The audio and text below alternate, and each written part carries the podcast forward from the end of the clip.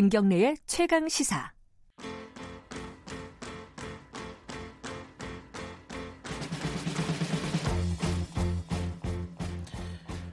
우리 사회의 중요한 이슈를 진보의 시각으로 들여다보는 진보의 향기 시간입니다. 이 시간은 김기식 더미래연구소 정책위원장 항상 함께하십니다. 안녕하세요. 예, 안녕하세요.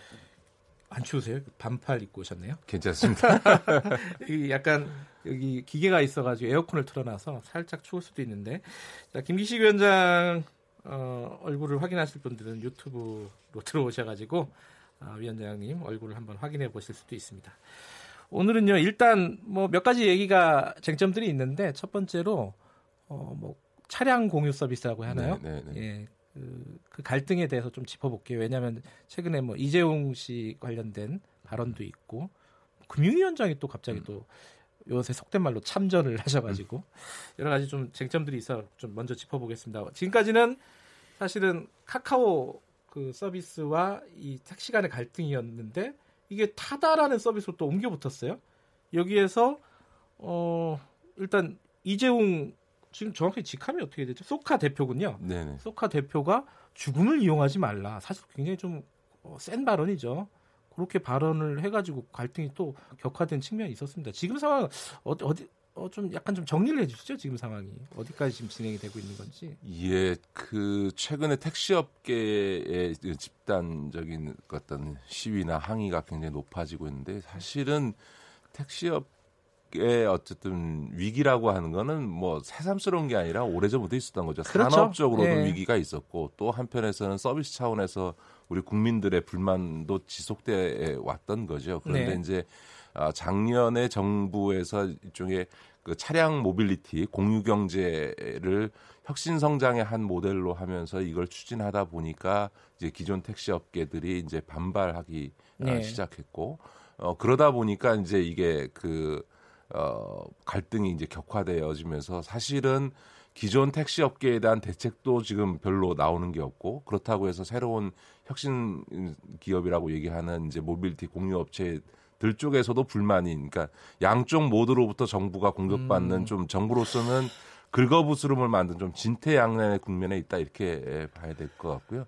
이게 이제 정책적으로 어떤 그 문제의 해법들이 제대로 어, 나오고 추진되지 네. 못하다 보니까 양쪽 모두가 다 불만인 상태라고 봐야 되겠죠. 그러면요 이재용 그 대표가 얘기를 한 게 어 뭐 죽음을 이용하지 말라 뭐 이 얘기는 약간 좀 선정적인 말이라고 치더라도 예컨대 혁신 성장에 의지가 있느냐 정부가 지금 예, 가장 이제 약간 타겟으로 음. 삼은 거는 이제 부총리 음, 네. 부총리가 의지가 있느냐 대통령은 의지가 있는 것 같은데 뭐 이런 식의 표현을 했어요. 지금 말씀하신 대로 정부가 뭔가 지금 뚜렷하게 뾰족한 뭔가를 내놓지 않고 있어서 이쪽에서 좀 불만을 갖고 있는 거다 이렇게 봐야 되나요?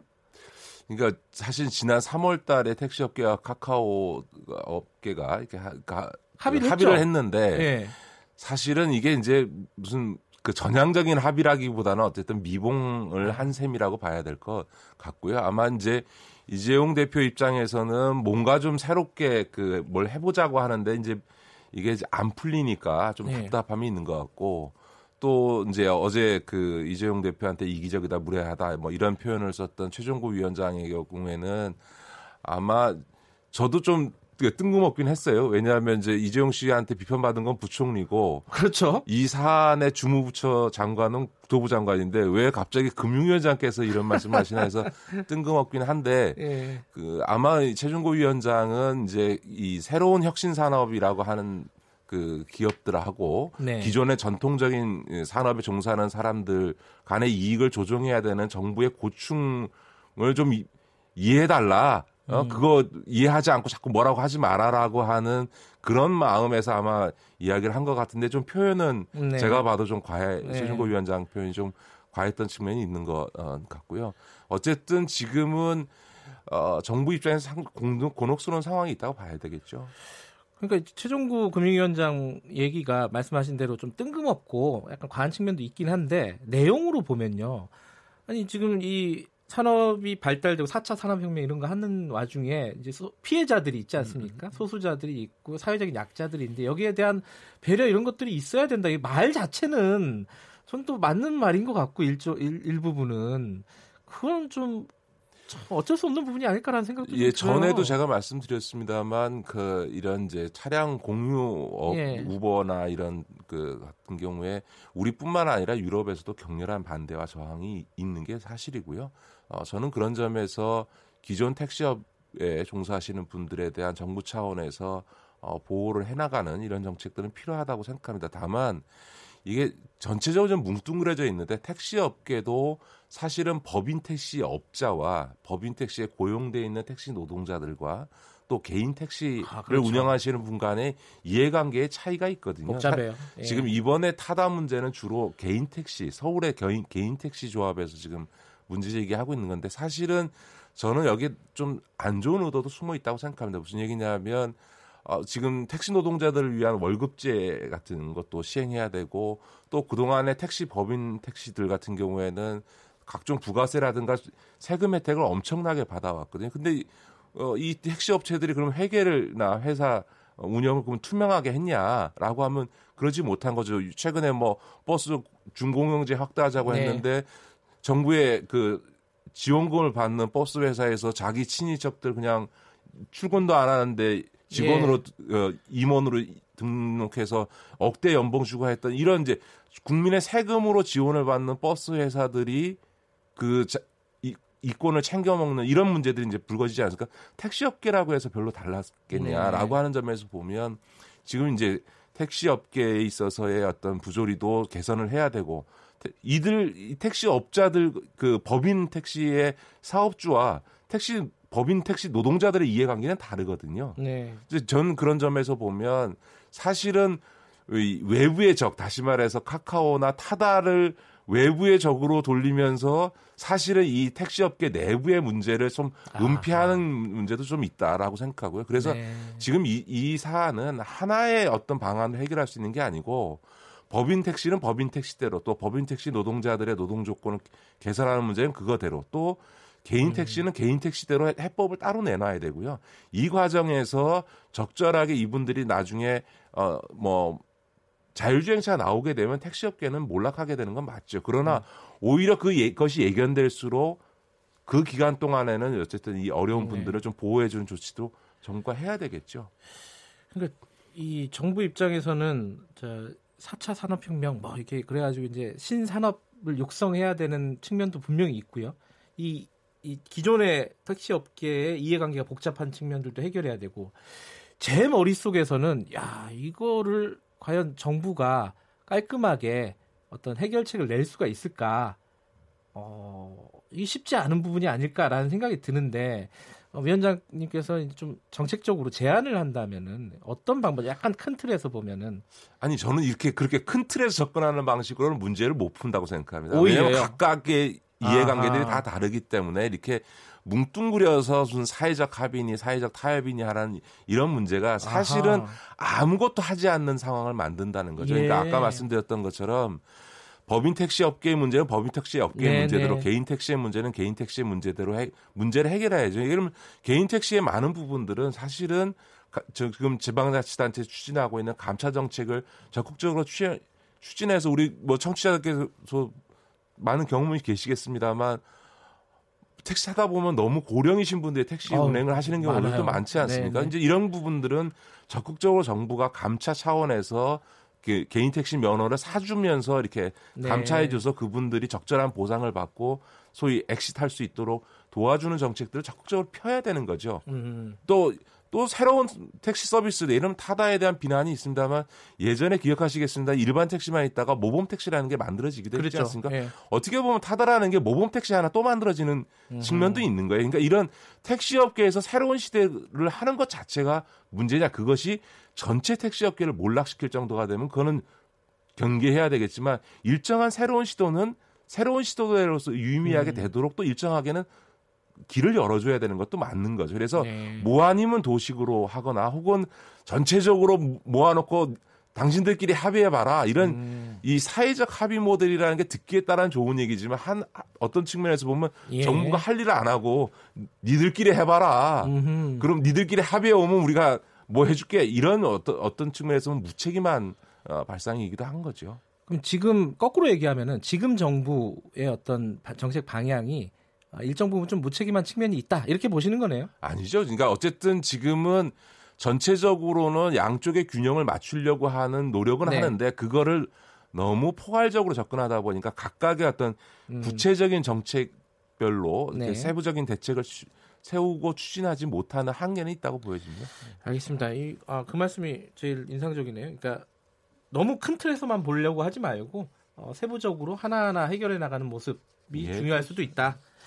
알겠습니다. 오늘, 오늘은 몇 가지 얘기를 좀 해야 되는데 하나가 또이 중증 정신질환자 대책이에요. 이게 왜 최근에 뭐 조현병 환자들의 어떤 범죄들이 좀 잇따르지 않았습니까? 네. 그런 부분에 대해서 어, 이게 사실은 범죄가 그냥 어디 가서 행패 부리는 수준이 아니라 사람의 생명을 뺏어버리는 그런 범죄였기 때문에 정부가 대책을 내놨는데 그 대책이 과연 실효성이 있느냐. 예, 정부가 발표를 했어요. 여러 가지 뭐 내용이 있는데 뭐 제일 눈에 띄는 건 뭐 24시간 응급 체계 어, 이런 것들 좀 갖추겠다.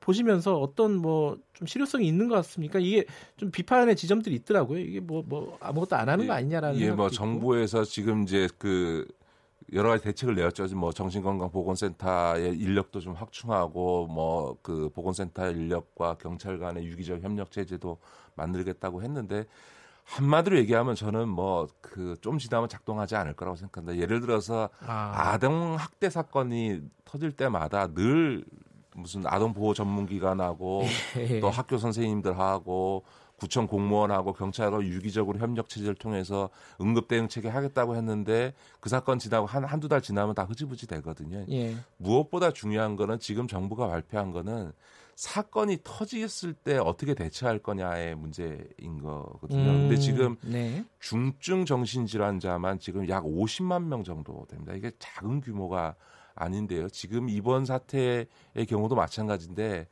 그 정신보건법이라는 게 그 개정이 돼서 2017년 9월부터 어, 시행이 됐습니다. 네. 그러다 보니까 과거 수용 시설에 있었던 중증 어, 정신질환을 가지신 분들이 대거 이렇게 풀려 나오게 아, 병원에서요? 그렇죠. 어. 이번에 어, 좀 그 비극적인 사건들의 어, 주, 가해자들도 바로 그분들 중에 있습니다. 아, 아, 사실은 어떤 점에서는 그 이미 많은 그 복지 쪽이나 저도 그때 그런 경고를 했습니다만 어, 2017년 9월 이후에 지금 벌어지고 있는 것 같은 상, 사건들이 어, 벌어질 거다라고 음. 하는 경고와 가 있었습니다. 아, 음. 그런데 이제 그것들에 대해서 대책을 세우지 않고서는 지금 문제가 해결되기 어렵다고 봐야죠.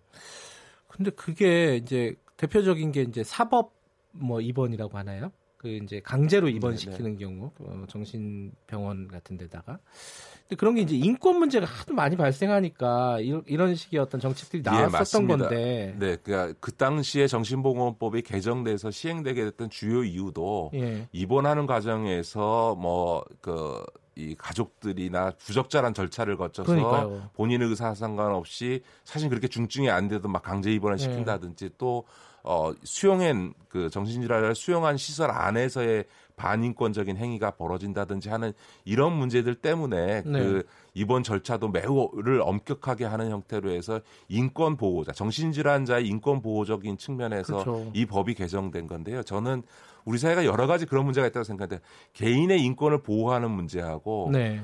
사회적 공익을 지키는 것. 다시 말해서 그 개인의 인권을 보호하다 보니까 다른 사람이 피해를 벌, 는 예. 그것도 고나 생명을 잃어버리는 이런 상황들에 있어서 적절한 균형점을 찾아야 된다고 생각합니다. 그런 점에서 음. 보면 지금은 본인이 동의하지 않으면 강제 입원을 사실상 못하게 돼 있습니다. 네. 근데 중증 정신질환자 중에서 누가 자기가 입원하는 거를 그렇죠. 동의를 하겠어요. 그러니까 사실상은 입원이 불가능해지는 상황으로 가고 있는 거는 좀 문제가 있다. 음. 그래서 이제 소위 입원에 있어서 강제 입원에 있어서의 어쨌든 의학적인 객관성 또 어쨌든 이- 이 인신의 이동을 제한하는 거 아닙니까? 어디 네. 움직이지 못하게 하는 거니까 그런 인신의 이동성을 제한하는 거기 때문에 사법적 절차에 준하는 정도의 위- 어떤 음흠. 과정이 필요한 거죠. 그래서 어, 외국 같은 경우에는 이제 대개 법원이 그 강제 입원을 음흠. 결정하도록 함으로써 예. 소위 사법적 정당성을 부여하거나 혹은 그 이제 다른 나라들의 영국이나 호주 같은 데에서는 의사가 참여한 별도의 위원회 우리 식으로 얘기하면 예를 들면 노동위원회처럼 아하. 그 소위 사법기관에 준하는 의사들이 네. 참여한 어쨌든 위원회를 통해서 객관적으로 판단해서 입원 조치를 할 수 있도록 하는 어 도도록 하고 있습니다. 그래서 저는 우리 같은 경우에도 이 50만 명에 이르는 이 중증 질환자에 대해서는 예. 이런 저 사법적이거나 혹은 사법부와 어, 의사들이 참여한 독립적인 어떤 기관을 통해서 객관적 판단을 통해서 이런 좀 강제 입원의 길을 열어줘야만 네. 아, 지금과 같은 이런 비극적 사건들이 빈발해지는 것을 막을 수 음. 있지 않을까 싶습니다. 딜레마예요. 이번에 그 대림동 여경 사건 때문에 이제 공권력의 수위를 좀 높여야 된다. 그래서 뭐 테이저건이나 이런 것들 사용을 조금 더 자유롭게 할 수 있게끔 공권력이 또 폭력을 당하거나 이랬을 경우에. 근데 그런 거면 또 이제 과잉 대응하면 또 어떻게 할 거냐? 인권이 또 침해될 거 아니냐? 이게 이 딜레마를 어떤 균형점을 잡을지가 항상 고민인 것 같습니다. 그렇죠? 이, 이 부분도 비슷한 것 같아요. 이 강제 입원 관련된 것도. 오늘 할 얘기가 좀 더 있지만은 나머지 얘기는 다음 주로 미루도록 하겠습니다. 오늘 말씀 감사합니다. 네, 고맙습니다. 진보의 향기 김기식 더미래연구소 정책위원장이었습니다.